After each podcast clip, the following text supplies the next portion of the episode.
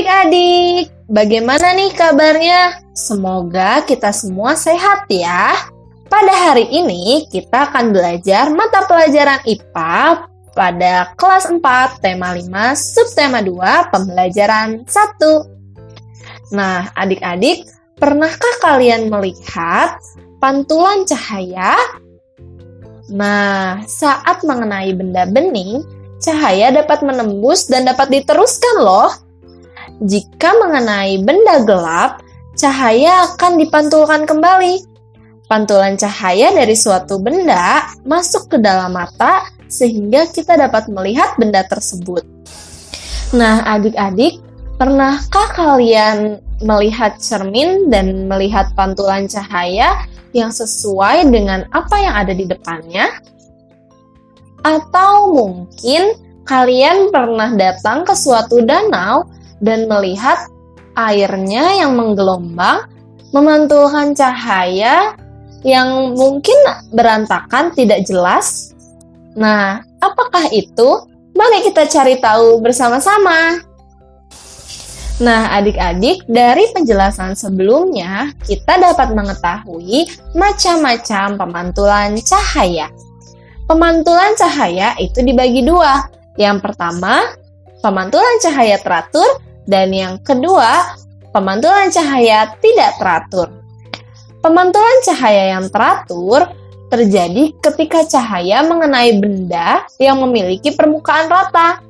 Nah, jadi ketika kalian melihat cermin datar yang memantulkan benda dan cahaya yang sesuai dengan benda yang ada di depannya, itu berarti termasuk pemantulan cahaya teratur ya adik-adik.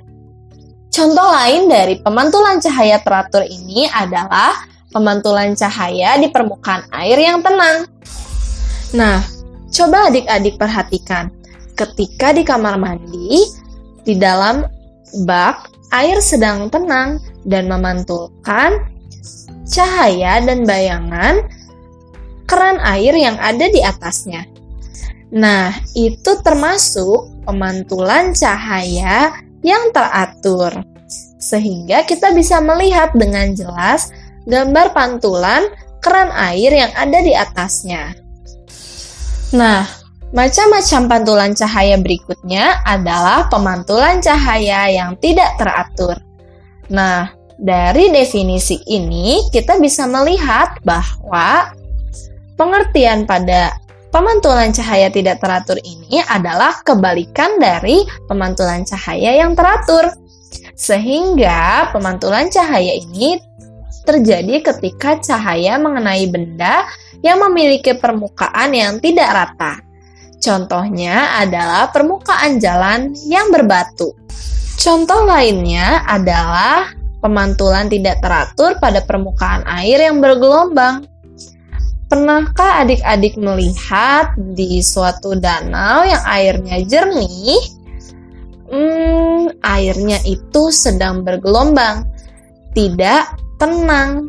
Nah, ketika itu kalian melihat ada benda yang dipantulkan namun tidak jelas bentuknya.